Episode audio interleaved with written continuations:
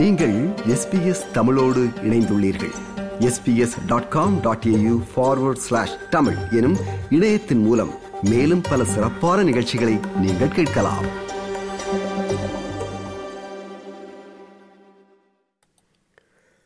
ஆஸ்திரேலிய குடும்பங்களை வாழ்க்கை செலவு அழுத்தங்கள் கடுமையாக தாக்குகின்றன. பொருளாதார அழுத்தங்கள் காரணமாக குடும்பங்கள் அடிப்படை தேவைகளை கூட நிறைவேற்ற முடியாமல் தள்ளாடுவதும் அல்லது அடிப்படை தேவைகளை கைவிடுவதும் சாதாரணமாக நடந்து வருகிறது. அனைத்து ஆஸ்திரிய குடும்பங்களும் விலைவாசி உயர்வையும் அது தரும் நெருக்கடியையும் உணரும் அதே வேளையில் சில சமூகங்கள் விலைவாசி உயர்வு மற்றும் விலையேற்றத்தால் அதிக பாதிப்புகளை எதிர்கொள்கின்றன. அதிலும் குறிப்பாக மைக்ரன்ஸ் குடியேற்றவாசிகள் விலைவாசி உயர்வினால் அதிகம் பாதிக்கப்படுவதாக ஆய்வு ஒன்று தெரிவிக்கிறது. மேலும் புலம்பெயர்ந்து வந்து ஆஸ்திரேலியாவில் வாழ்கின்ற தொழிலாளர்கள் அவர்களின் குடும்பங்களே அதிகம் பாதிக்கப்படுவதாக விலைவாசி உயர்வு பற்றி நடத்தப்பட்ட ஆய்வு கண்டறிந்துள்ளது. எனவே விலைவாசி குறையவும் விலையை வேண்டுமென்றே கூட்டுவோரை கண்காணிக்கவும் தற்போது தொழிற்சங்கங்கள் அழைப்பு விடுத்து வருகின்றன.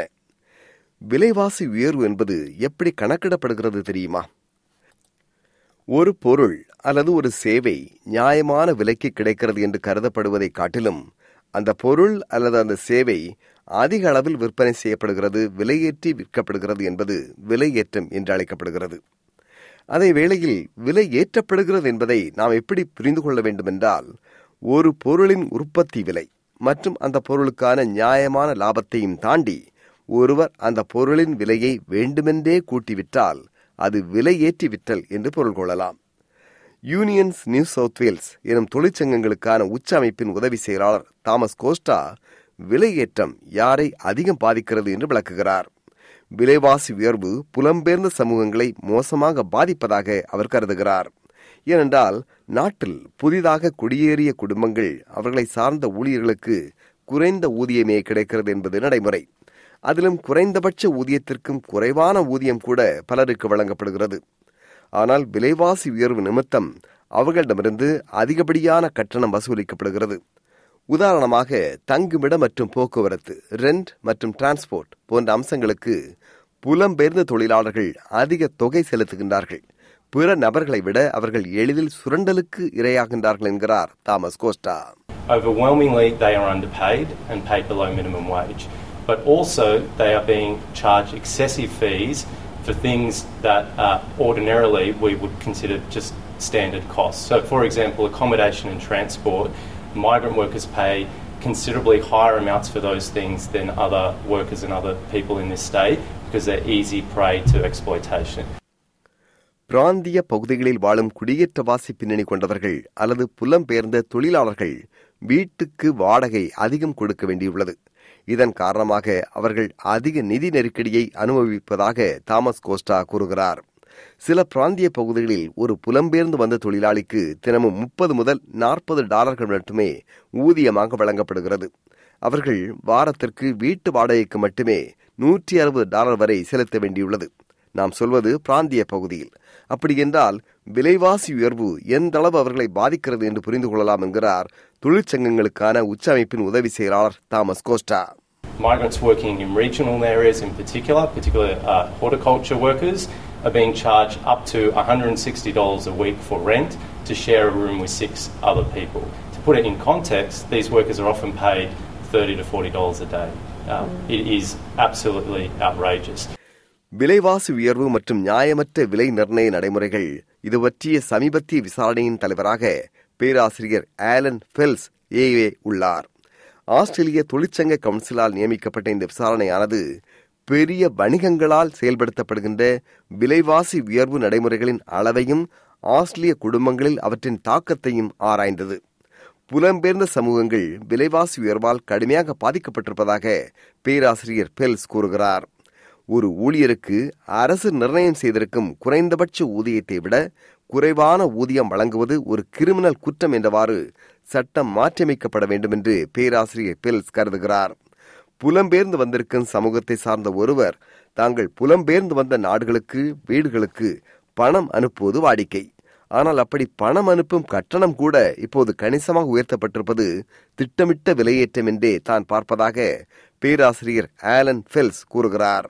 There'd been a bad history of seriously underpaying them, and that needs to be made a criminal offence where it is deliberate and sustained and serious.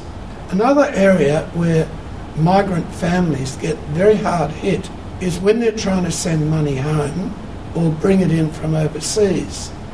The transfer price, the remittance charge, is extremely high, and I would regard that as price gouging. விலையேற்றம் என்பது ஒரு பெரிய பிரச்சனையின் ஒரு பகுதி மட்டுமே என்கிறார் பேராசிரியர் feels. பெரு நிறுவனங்களின் லாபம் மட்டும் ஆண்டுக்கு ஆண்டு கூடிக்கொண்டே செல்கிறது. அந்த நிறுவனங்களில் உயர் பதவி வகிக்கின்ற நிர்வாகிகளின் சம்பளங்களும் உயர்ந்துள்ளன. ஆனால் சாதாரண ஊழியர்களின் சம்பளம் மட்டும் தேக்க நிலையில் உள்ளன. இது எப்படி நியாயம்? என்று கேள்வி எழுப்புகிறார் பேராசிரியர் ஃபெல்ஸ். பணவீக்கத்திற்கு ஏற்ப அடிப்படை பொருட்களின் விலையும் கணிசமாக உயர்ந்துள்ளது. எனவே சில குடும்பங்கள் அடிப்படை தேவைகளை கூட நிறைவேற்ற முடியாமல் தள்ளாடுகின்றன. பெரு நிறுவனங்கள் ஈட்டும் அதீத லாபம் பணவீக்கத்திற்கு ஒரு முக்கிய உந்துதலாக உள்ளது என்பதை சமீபத்திய வளர்ச்சியடைந்த நாடுகளின் கூட்டமைப்பான ஓஇசிடி நடத்திய ஆய்வு கண்டறிந்துள்ளது.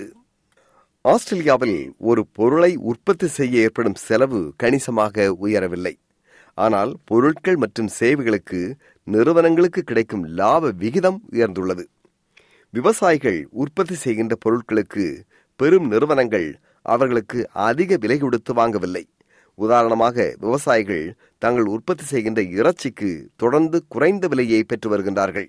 ஆனால் நாம் நுகர்வோர் உணவுப் பொருட்களுக்கு மற்றும் இறைச்சிக்கு அதிக விலை கொடுத்து வாங்க வேண்டியுள்ளது என்றும் பேராசிரியர் ஃபெல்ஸ் வாதிடுகிறார். அப்படியென்றால் விலைவாசி உயர்வினால் யார் அதிகம் லாபம் அடைகின்றார்கள் என்பதை நாம் யூகிக்கலாம் என்கிறார் அவர். விலை ஏறுகிறது பெரும் நிறுவனங்கள் அதிக லாபம் ஈட்டுகின்றன ஊழியர்களின் ஊதியம் உயரவில்லை. இது ஒரு குறிப்பிடத்தக்க பிரச்சனை என்கிறார் பேராசிரியர் ஃபெல்ஸ். விலைவாசி ஏறுகிறதா ஏற்றப்படுகிறதா என்று கேள்வி எழுப்புகிறார் அவர். Farmers are getting paid less for their meat, but we consumers, all we see is food prices and meat prices going up or barely going down. It's a significant problem because the profit share of national income has risen very sharply. The wage share has gone down. There, there are a lot of extra profits being made, and it is through business pricing. Supermarket நிறுவனமான Woolworths இரண்டாயிரத்தி இருபத்தி மூன்றாம் ஆண்டு நிதியாண்டில் ஒன்று புள்ளி ஆறு இரண்டு பில்லியன் டாலர் லாபம் சம்பாதித்துள்ளது. அதன் முக்கிய போட்டியாளரான கோல்ஸ் அதே காலகட்டத்தில் ஒன்று புள்ளி ஒன்று பில்லியன் டாலர் லாபத்தை பதிவு செய்தது. விலைவாசி ஏறும்போது பெரும் நிறுவனங்கள் அதிக லாபம் சம்பாதிக்கின்றன.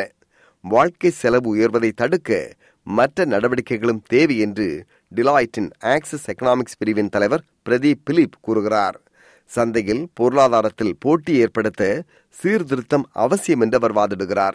அடிப்படையான பணவீக்கத்தை பொருளாதாரத்தில் கட்டமைப்பு ரீதியாக சமாளிக்க வேண்டும் என்று அவர் வலியுறுத்துகிறார்.